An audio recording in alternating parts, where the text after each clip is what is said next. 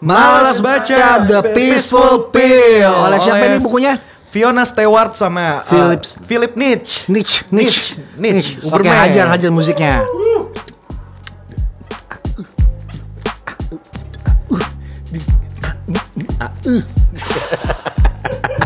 Oke, oke. Ketemu lagi sama Nah, gue, Nosa dan Rojak. Gue balik Buset, lagi, Gue udah balik, balik lagi setelah sekian gagal bunuh diri. Empat kali cuy. gue Nosa semua sekalian dan uh, Rojak uh, yang biasanya emang jadi sound soundman buat uh, podcast ini dari dulu juga kita berdua. Dan hari ini kita udah ada Igi, Halo, hai, hai uh, semuanya. seorang produser muda, sutradara muda.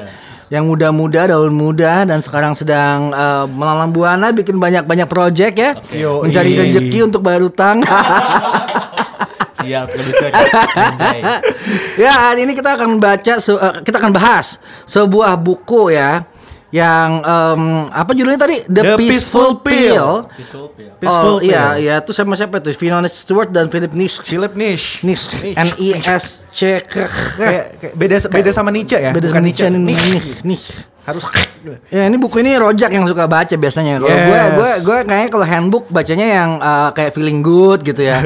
Yang gitu-gitu untuk kehidupan. Ini soal apa nih Jak? Ini buku soal apa Jak? Ya ini kalau misalkan kita kita sandingin sama eh, fisika atau eh, al alke- alkimia ini buku cara untuk mencari theory of everything yang mana buat buku ini theory of everythingnya itu adalah gimana cara kita eh, punya cara untuk mengakhiri hidup dengan damai gitu. Damai dan menyenangkan apa Damai. damai yang gitu doang? Gimana? damai dan menyenangkan dan proper matinya proper gitu gue memilih kapan gue mati gitu Waduh, wah, waduh, waduh. nah jadi tapi tapi gini tapi gini eh apa namanya eh se- Tadi gue Google, tau gak gue, gue kan Google buku ini ya? Ha-ha. Yang pertama keluar sih ada bukunya di Google Habis Betul. itu bawahnya adalah Hotline bunuh diri di Indonesia. Enggak, bahaya banget buku ini. Hotline bunuh diri di Indonesia tuh karena gue eh, coba pernah nyoba ngubungin kan dan dan eh, nggak ada yang aktif gitu nomornya. So, Ya udah, karena udah pada bunuh diri juga. Ya terus gimana sih, buku itu gimana sih Ca- Cara cara mati yang paling elegan. Elegan Tapi sebelum sebelum bahas kontennya gue penasaran. Lu ketemu buku ini di mana dan kenapa lu kenapa? gue lupa di mana gue ketemu buku ini cuman eh jadi gue awalnya nyari cara cara dan metode buat bundir kan sesimpel itu kayak oke. gue cukup terplanning setelah beberapa rencana idiot awal gue gagal Ya ya, tuh, kawan-kawan disclaimer ya, gue dengan Rojak adalah dua orang yang pernah suicidal ya. Kayak Igi juga deh. kami Makanya gua suicidal. di sini. Tapi kami bertiga bertahan nih. Jadi ini belajar utama ya adalah kita bertahan ini. kita Ya, terus, bertahan terus, terus, terus. dan, Oke, terus, dan kita punya ya jadi gue lupa gue nemuin buku ini di mana tapi intinya gue lagi nyari-nyari metode bunuh diri terus ketemulah ini satu badan namanya Exit Internasional Bu, namanya eksis internasional bangsa. Iya, keren Iya. abis ya kayak agency gitu. Heeh. Terus, terus, terus. Nah, si Exit International ini ternyata punya riset yang cukup mendalam dari tahun 2000 sekian dan tiap tahun itu diupdate terus itu buku. Jadi eh gue setiap tahun juga eh, baca kan eh, versi yang oh tahun ini kayak gimana ada COVID edition, ada metode-metode baru juga dan eh, tapi disclaimer ya, jadi si Philip Nietzsche sama sama Fiona Stewart, buku ini ditujukan untuk itu orang-orang yang udah tua yang penyakitnya kayak udah parah banget yang kayak ah, gue kalau hidup juga ada nggak ada gunanya gitu kan, jadi mending gue maksudnya bukan mending gue mati tapi alangkah lebih baiknya gue mati bukan mendingan ya alangkah lebih baiknya gue mati aja. Let's say ada orang tua yang udah sakit banget ah gue nggak bisa jalan.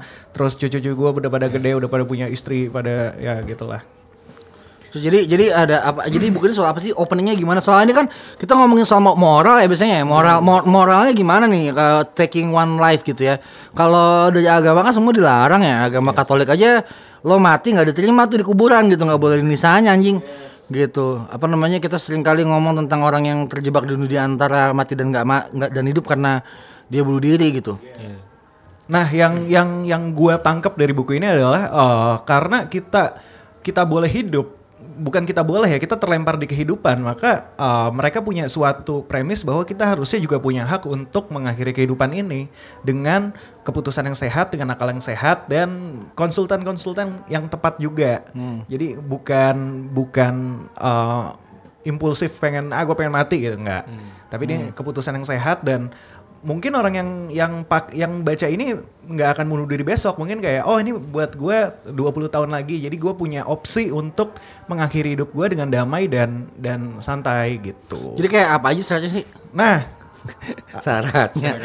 syaratnya macam syaratnya macam-macam ya. Cuman setahu gue cuma ada beberapa negara eh, mungkin yang yang gue tahu cuma ada satu. Mungkin ada yang lain eh, beberapa lain masih masih dalam tahap advokasi. Jadi di antara Swiss atau Swedia ada eh, banyak klinik-klinik yang memang menyediakan layanan bunuh diri eksklusif.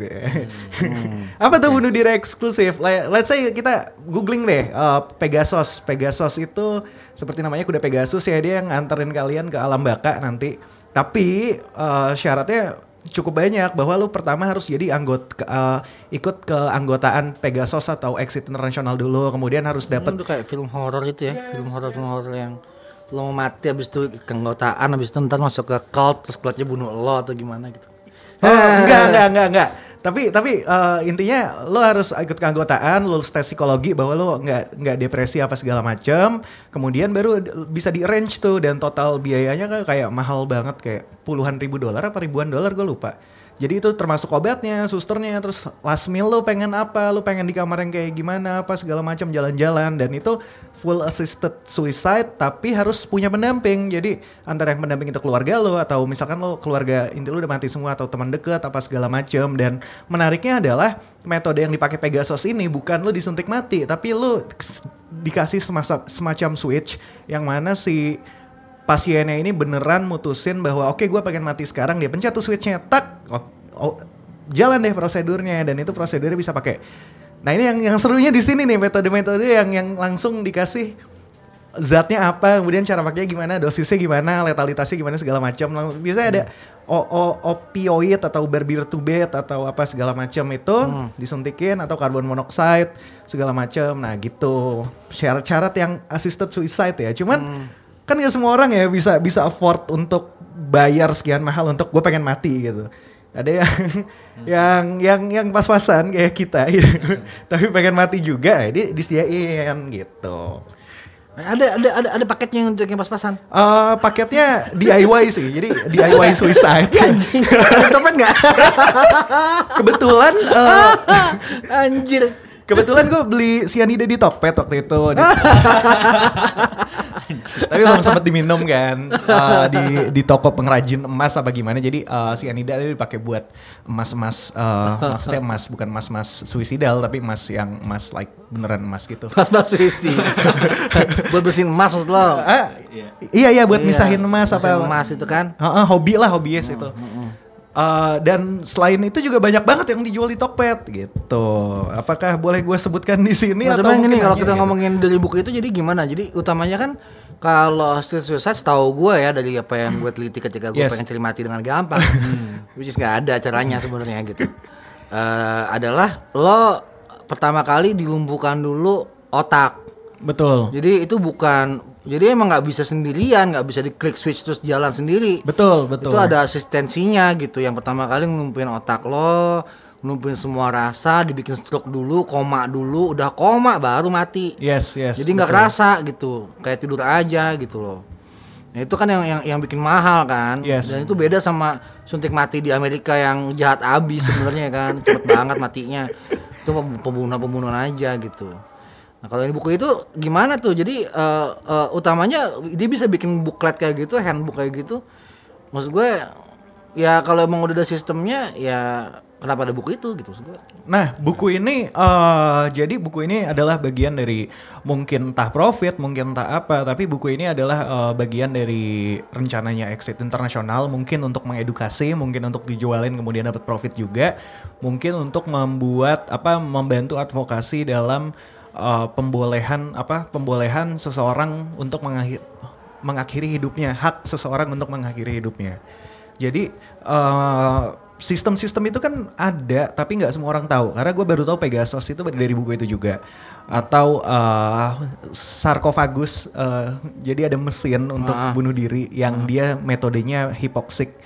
Kalau misalkan pernah dengar happy hipoksia waktu gejala covid tuh, nah dia pakai metode itu. Atau astronot keluar angkasa, eh, graf apa tekanan udaranya turun. Jadi, nah itu yang menarik. Jadi eh buku ini tuh memberikan insight dan edukasi untuk untuk orang-orang eh, agar nggak sembarangan mengakhiri hidup karena eh seenggaknya meskipun apa seenggaknya kematian tuh menjadi hal yang menyenangkan gitu.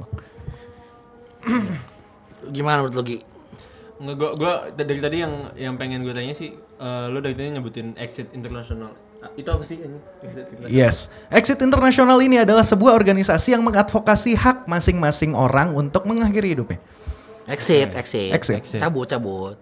Ini dia masuk apa PBB atau semacamnya enggak? Dia dia dia di agensi internasional tapi bukan bukan punya UN juga kan? Bukan, bukan, bukan. Itu cuma nama organisasinya. Mm-mm, yang terdiri dari orang-orang yang ingin mendukung bunuh diri secara legal ya, Yes, betul banget. secara legal. Jadi sebenarnya pertanyaan utamanya kan moral, balik ke moral ya buat gue ya. Oke, jadi misalnya jadi buku ini agak tepu-tepu juga ya. Maksudnya tepu-tepu dalam artian dia nggak encouraging lo untuk mati. Hmm. Tapi encouraging lo untuk hidup dan ketika lo mau mesti mati ya alasan harus kuat kenapa harus mati. Yes, betul banget. Jadi nggak nggak nggak gampang gitu. Lo selain apa namanya selain lo harus kaya dulu, enak juga ya mati kaya dulu ya kayak lo kaya dulu deh baru mati. Hmm, ide bagus mo- gitu jadi kan. motivasi. Jadi motivasi kan, motivasi gue gue pengen mati kenapa biar kaya anjing gitu. Jadi kayak kayak dulu ya atau kan emang buat advokasi orang-orang yang yang seumur hidupnya udah 20 tahun nggak bisa gerak apa segala gitu ya. Yes. Jadi kita juga mikir lagi kenapa kita mesti mati gitu. Kayak apa bunuh diri tuh bisa eh, tapi kalau yang kayak gini tetap aja ada apa ya jalan panjang menuju kematian juga gitu. Yes, yes, benar banget. Jadi Gitu. ah, Kalau kalau dibuka bab per bab openingnya dia gimana sih? Per bab, per bab tuh dia simpel banget cuma introduction. Kenapa gue nulis buku ini? Jadi dulu uh, istri gue uh, sakit parah, kemudian dia udah nggak ada harapan sembuh dengan teknologi obat pada masa itu 2006 apa kalau nggak salah. Nah akhirnya dia uh, ngobrol ke teman dekatnya yang kebetulan dokter juga. Dia minta uh, apa namanya resep dok. Saya minta resep dong suatu pil yang yang apa namanya yang yang untuk meng- mengakhiri hidup. istri saya karena kasihan banget dia. Nah, ya udah dikasih tuh isinya semacam nembutal atau apa segala macam gitu ya minum. Dan emang fungsi obatnya itu untuk pertama ngekat kesadaran dulu, habis itu ya ya entahlah gimana gue agak lupa itu fu- fungsinya apa. Tapi ya udah jadi dia di saat-saat istrinya eh, di momen-momen terakhirnya dia bareng dia juga. Dan dari situ dia terinspirasi bahwa kok sulit banget orang untuk mengakhiri eh, mengakhiri hidup dengan kondisi kayak gini. Jadi tinggal di mana sih? US kalau nggak salah. Di US emang bisa beli pil berdokter itu ile- ilegal belinya. Kan dokternya bor banget. Hah? Dokternya oh, bor. Jadi ilegal dong sebenarnya kan. Kemungkinan.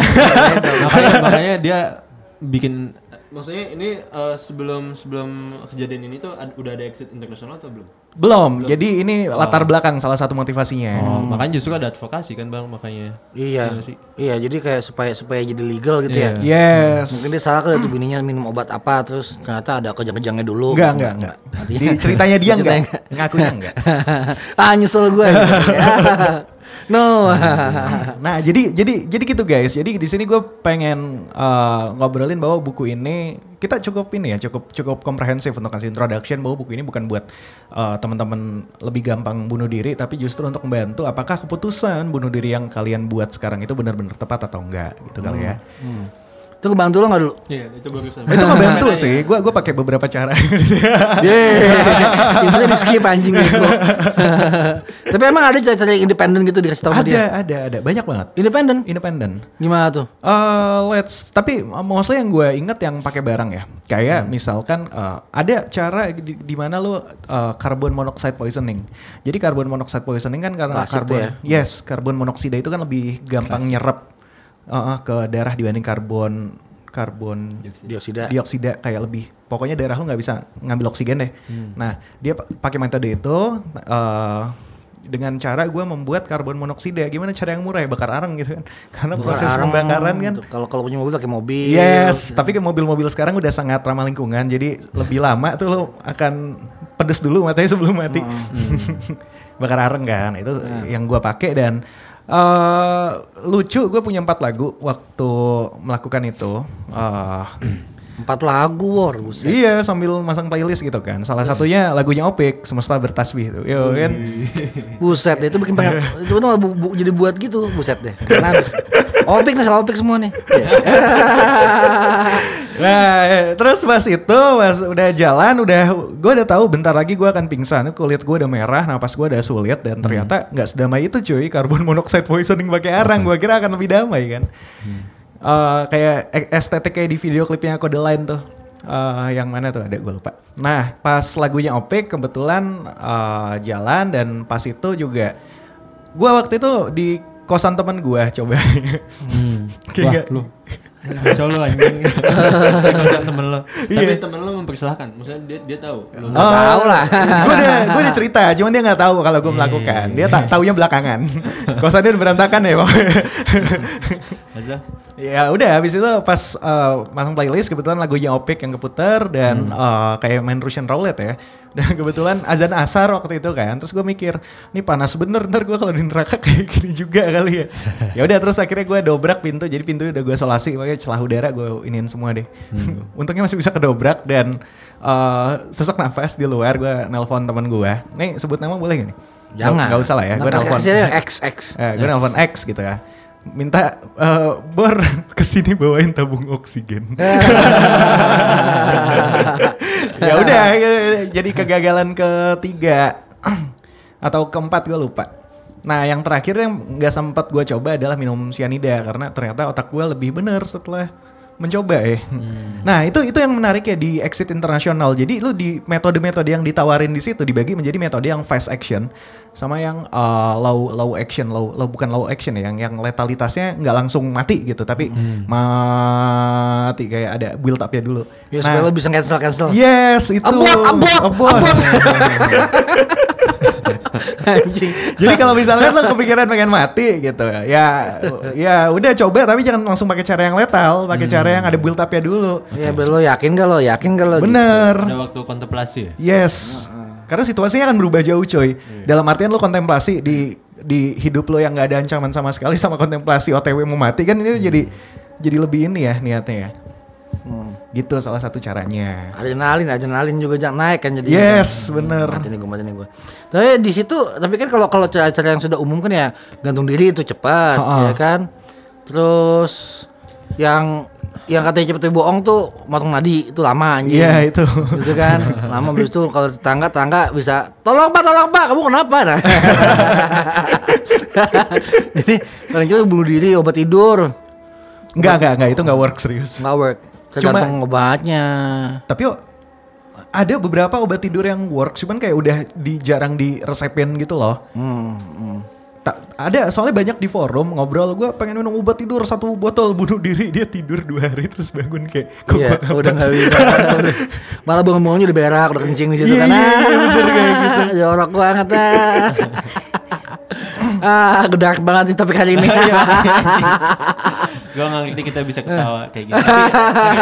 Tapi, karena karena kita nggak pengen encourage orang gitu kita Iya, kita exactly, pengen. Nggak, cuman gue gue tuh selalu mikir gini loh kayak eh, apa namanya salah satu yang bikin eh, suicidal gue itu kan jadi kan gue pernah minum obat nih guys. Itu kalau kena bipolar satu lu dapat obat namanya Brintelix tuh.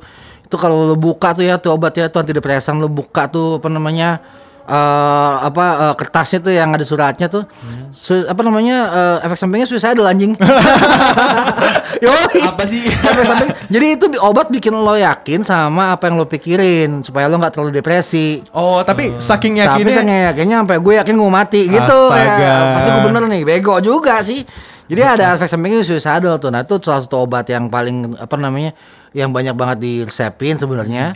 Tapi emang udah dianggap ah, ini bisa bisa bikin suicidal jadi emang harus dijagain gitu. I see Anyway, tapi apa namanya? eh gue gue rasa gue tuh selamat dan aman karena otak gue nggak bisa berhenti mikir ya kayak kalau gue pakai karbon monoksida lama, aduh sakit dulu males. Gue pengen pakai gantung diri, tiangnya nggak ada. Gitu kan, gue berat lagi sekarang kan, patah. Kalau gue pengen pakai mobil, mobil gue eco. Ya kan asapnya halus gue. Terus gimana Pedes ya? tuh mata gitu. tuh. Sambil mikir kayak gitu hidup jalan terus dan gue lapar habis itu gue makan nggak jadi. Tapi soal itu gue penasaran kan eh, ya kita bertiga fellow suicid- suicidal. Yes, kan? yes, So, Ya, betul. kita bikin suicidal club. Suicide club ya, suicidal club gitu. Bukan suicide club. Suicidal Club. Harusnya harusnya apa yang bikin kalian kayak ya udah kayak berhenti deh, this kayak masih eh, hidup masih enak sampai akhirnya kita bikin. Oh, nggak enak. Nggak, maksudnya, iya enak tapi maksudnya berhenti. Maksudnya ya udah nggak nggak suicide gitu, yang menghentikan kalian suicide. Lu dulu deh lu apa? iya, lo lo kan suicidal juga. Gua juga suicidal, Kalau lo kan? nggak suicidal lo, gue kick dari podcast ini. Kalau gue sih belum pernah measure-measure yang terlalu ini, tapi waktu itu gue pernah sempat eh, nyoba nyilet nadi Ah. pakai pisau. Ah. Cuma waktu itu gue kayaknya milih pisau yang tumpul, jadi kayak malah cuma goret-goret doang gitu. Gitu. Terus kayak anjing sakit cuy. Gitu. Jadi deh. Terus ya udah setelah itu kayak mulai mulai ini ini agak agak agak agak cringe tapi ini mulai mulai berhenti suicidal tuh ketika udah punya teman-teman di Mondi habis itu kayak ada Support yang group. support group support system maksudnya kayak yuk bikin film dan segala macam so kayak pas udah tahu pas udah ada support system itu sih sama gua tahu pen gua pengen ke mana gitu. Sih kalau gua mati harusnya siapa aja yang sedih kayak gitu ada siapa gua ngelakuin siapa aja itu sih yang bikin gua kayak gua harus tanggung jawab gitu kayak. Hmm. I kayak see. itu sih nantiin gue Berarti Mondi tuh fungsinya mirip-mirip sama psikolog lah ya. Ya agak-agak lah. Agak-agak lah. Walaupun kadang-kadang bikin pengen bikin mati juga kayak. Temen-temen gue anjing deh gitu kan kayak. Kadang-kadang tapi mostly sih kan support system lah ya. Iya. Cuman kadang-kadang ya jadi eh, apa suicidal system ya enggak. Kalau lu gimana Jack? Lu gimana tuh? apa tuh yang yang bikin Yang bikin gua- lo nggak udah nggak jadi ah males gitu. itu gue punya jadi ini ini eh, itu pikiran yang gue dapat pasca minum obat. Jadi dikasih seroquel kan sama dokter. Terus kayak minum nih gitu. Ya udah gue minum. Jadi pertama kali dokter dengar ngobrol-ngobrol obatnya dikasih bokap gue jadi bokap gue nyetor tuh tiap hari jak minum jak minum. Semua nah eh, awal-awal gitu kan. Dan itu obat bikin ngantuk banget. Jadi gue kayak tidur 13-14 jam sehari bangun cuma makan. Tapi enak clear. Pikirannya clear. Terus kayak ngerokok ngopi. Ya itu enak juga ya ngerokok ngopi gitu. Terus lama kelamaan udah beberapa bulan akhirnya eh, dengan disruptif gue kayak gue gak perlu psikiater lagi. Kayak gue berhenti aja gitu. Bokeh bokeh. ya udah berhenti dan eh gua sempat gamang sebenarnya kayak.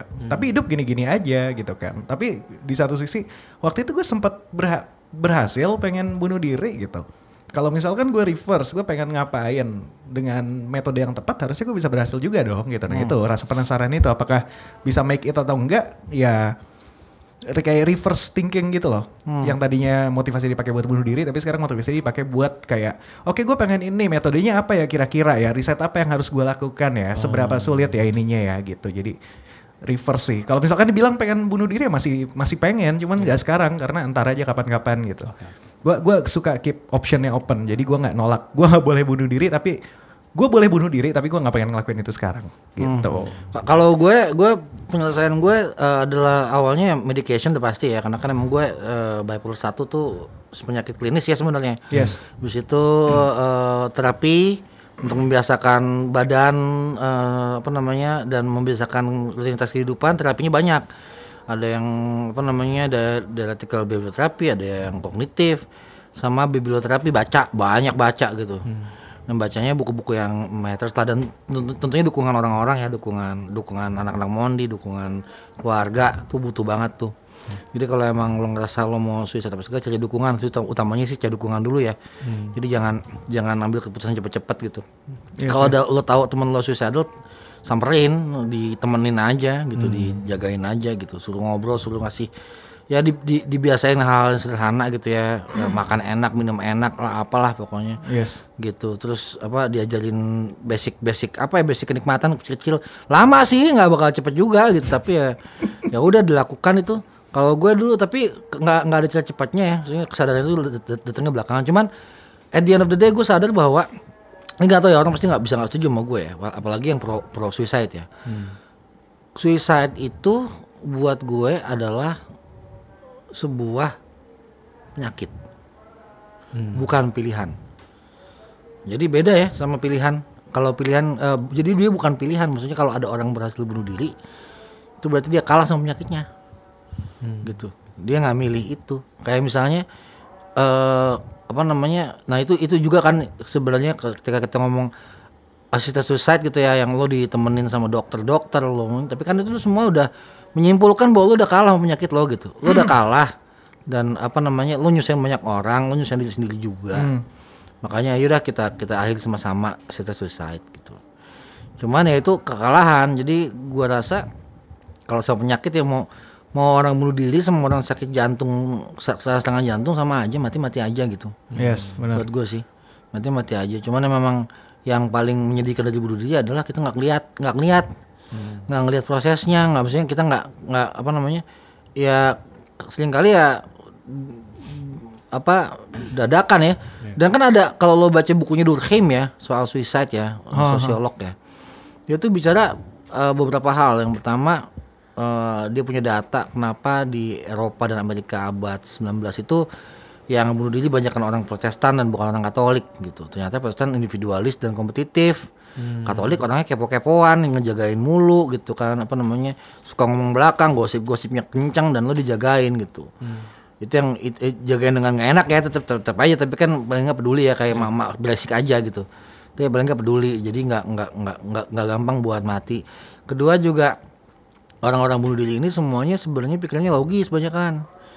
Jarang ada orang mau mati bunuh diri karena random gitu. Yes. Gitu. Dia berpikir logis tentang eh, jalan keluar entah buat dirinya sendiri atau untuk orang lain.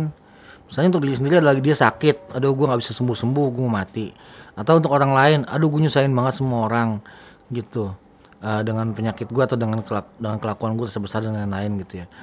Eh, either way itu bunuh diri tuh buat gue penyakit yang kompleks karena dia ada dari sosial buat gue. eh lo sama Durkheim tuh ini banget ya. CS gue sama Durkheim. Ada dari sosial buat gue. Jadi dia bukan pilihan bebas, bukan individual choice. Bukan kayak kata orang-orang eksistensialis gitu. Jadi gue agak-agak uh, uh, jadi uh, orang bisa bunuh diri di assist itu kan karena sosialnya memperbolehkan kayak Yes. di Swedia. Kalau di Indonesia kan kita nggak boleh. Cuman kalau nggak boleh, kalau lo nggak boleh orang bunuh diri, lo bisa bantunya gimana gitu. Nah itu yang jadi masalah sekarang dalam artian kayak kayak kayak ya ya kayak hotline yang nggak ada Iya, orangnya. Hotline-nya nggak ada orangnya.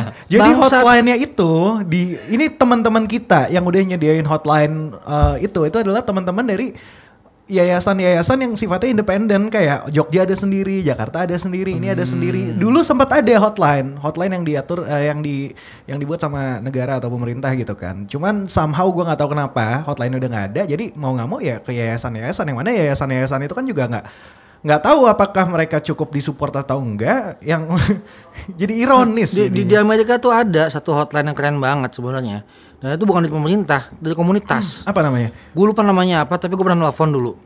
Karena kan bisa bahasa Inggris kan enak kan. Jadi waktu Yes. itu pakai pakai internet nelfonnya. Jadi apa eh, eh, bukan WhatsApp ya tapi ap- eh, lo bisa nelfon pakai ya ya di ke website habis itu telepon di website itu.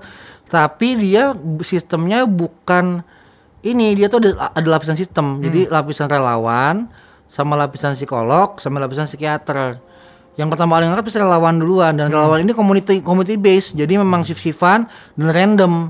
Bisa siapa pun. Dan rata-rata relawannya adalah orang yang survive dari suicide. Jadi ngerti banget gimana caranya bantu orang lain gitu. Dan ketika misalnya orang ini sangat butuh dokter atau psikiater dia akan cari hubungin eh, dokter psikiaternya. Kalau enggak ditahan dulu sampai besok jam kerja gitu misalnya. Yes. Tapi memang ada caranya, tapi itu sistemnya bagus tuh. Sistem itu bakal lebih bagus daripada dan one one. iya, dan one kan ngaco ya. Dan one itu kan centralized banget kan. Jadi kadang-kadang lo di, misalnya lo di Chicago tuh, terus nelfon 911 pusat gitu ya. Pusatnya tuh sebenarnya ya bukan polisi juga yang ngangkat gitu, kayak out- outsource gitu, jelek gitu sebenarnya. Makanya suka lama, selalu datang terlambat kan. Kalau di yang suicidal hotline ini, gue pernah telepon, keren sih gitu yang jawab apa namanya eh, apa waktu itu gue yang dapat eh, mbak-mbak masih muda umur 16 kayaknya. Nelfon, iya 16 tahun. Tapi Ngurusin yang orang suicidal. dia juga pernah suicide. Iya, tapi 16. 16 sebetulnya umur berapa? 16 gitu. Tapi apalah arti umur gitu. Tapi ya, apa ya, arti ya. umur? Soalnya pendewasaan pendewasaan ini kan pendewasaan eh, perilaku juga gitu. Dan dia mah relawan kan.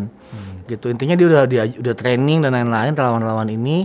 Dan sistemnya memang community based banget. Itu yang bikin jalan terus gitu jadi apa selalu mereka selalu bikin acara lah macem-macem lah gitu untuk itu ada lagi satu lagi aplikasi bot Chatbot, chatbot bot buat chatbot buat bantuin orang agar nggak bunuh diri. iya Mantap juga. namanya tuh. penguin apa apa gitu gue lupa Wow. lucu deh jawabannya lucu-lucu juga jadi kayak apa namanya kalau gue bilang eh, gue gue mau bunuh diri gitu Yes. dia akan dia akan nanya gue dan eh, ngasih pilihan yang ada atau jawab gitu ya dan berusaha menghibur gitu kalau nggak berhasil kalau misalnya dia eh, at the end of beberapa pertanyaan eh, dia ngerasa bahwa jawaban gue itu nggak memuaskan untuk asesmen botnya langsung dia hubungin ke ini langsung dihubungkan ke orang Hmm. gitu jadi botnya otomatis memang gitu kayak isi form cuman dia bisa ngomong aja dengan cara yang lucu I see. Berarti Ya, aneh banget meskipun lo nggak suka orang, mungkin lo bisa oh tanya AI atau bot Iya, buat ngebantu lo. AI gue pengen bunuh diri, Nah, tolongin ya. Lu bisa bayangin gak sih orang-orang yang gak punya akses ke situ, nggak bisa bahasa Inggris gitu-gitu yang nggak. oh, jadi gua kerasa ya itu privilege gue lah, banyak bantuan buat gue semakin banyak ba- apa eh, dengan bahasa dan dengan teman-teman ya banyak bantuan Yes, gitu. yes. Gitu. Dan mungkin ada nama apa teman-teman di sini yang dengerin, jadi ah, mungkin kita harus lebih ini ya awas sama sekitar ya. Jadi mungkin dia nggak ngomong, mungkin apa, tapi ya kalau misalkan lo bisa bantu ya bantuin aja. Entah entah apa yang bisa lo bantuin. Gue bantuan paling gampang gini sih, kalau kita ngomong ini ya, ini kan gue bukan psikolog ya, tapi apa namanya sebagai orang-orang yang pernah mengalami itu gitu. Yang pertama kali sekarang posisi lo dulu deh, ini kita mau ngomong sebagai orang suicidal apa orang yang membantu orang suicidal. Yes, bantuin misalnya. Saya orang bantuin dulu deh gitu. Dari mana lo tau temen lo mau suicidal gitu? Dari mana lo tahu gitu? Karena gue gue sering bocor. Gue nggak tahu kalau ada teman gue, murid gue atau siapa yang deket sama gue yang depresi gitu ya. Hmm.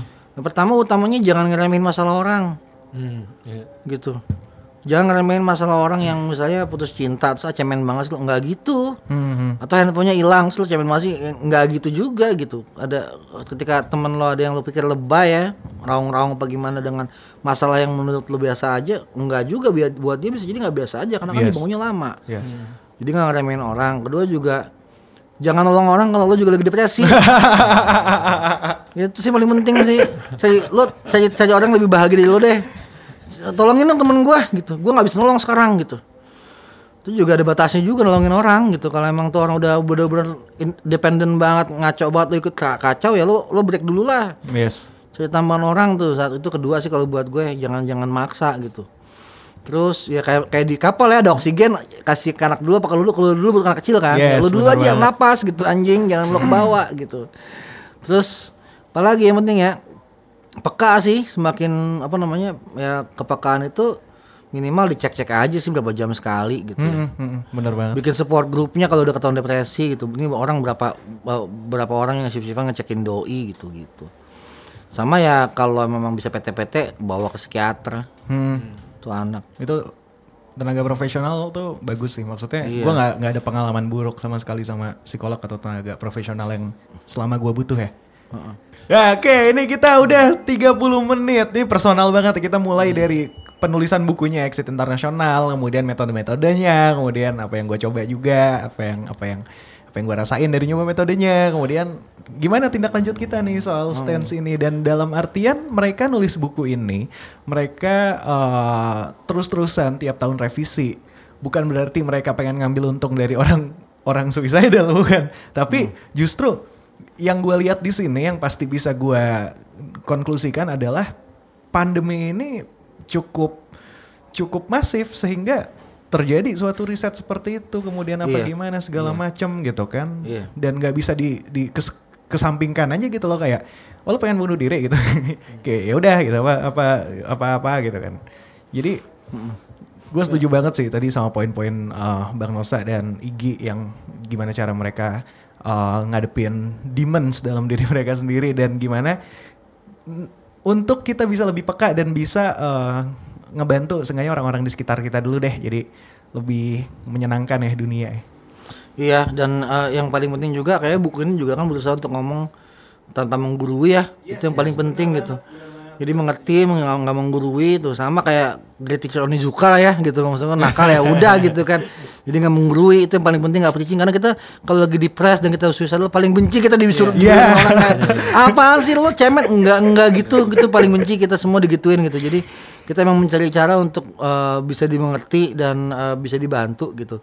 Walaupun at some point ya beberapa orang teman-teman gua ada yang mulai ngehe ya karena nggak mau kasih psikolog, nggak mau kasih psikiater, terus self diagnose, terus kayak tambah parah bukan tambah parah, gue anxiety anjing, gue tai lo terus gue gue mesti ngerti lo gitu, enggak gue nggak mau ngerti orang anxiety atau depresi gue nggak mau, lo ke dokter dulu deh baru kita ngertiin deh gitu.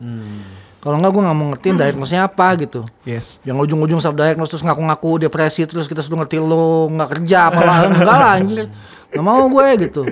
Sebagai sama yang mengalami juga kan gue ke dokter, jadi bedanya gitu kan. Yes, karena term-term ini kan term-term medis semua, bukan Medis bukan semua. term-term yang yang yang term-term feeling dalam artian uh, feeling feeling depressed sama depression udah itu beda, jauh. Itu beda Nggak jauh bisa. gitu.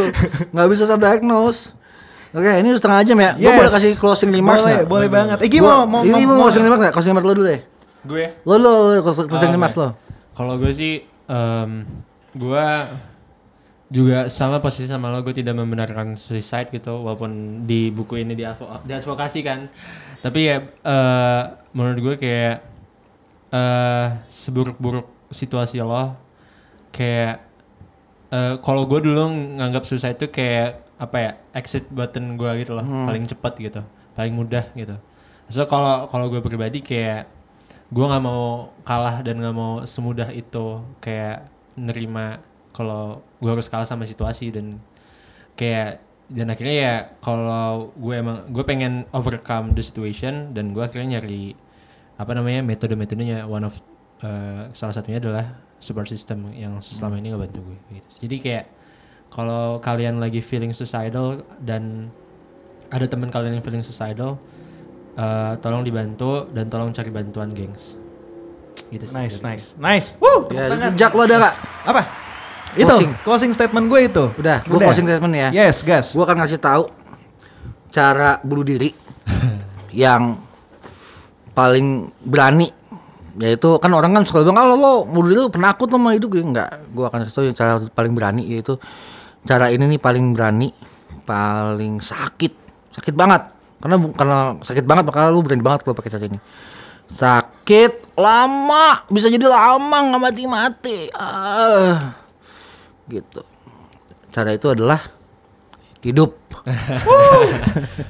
Yuk bye. Musik musik.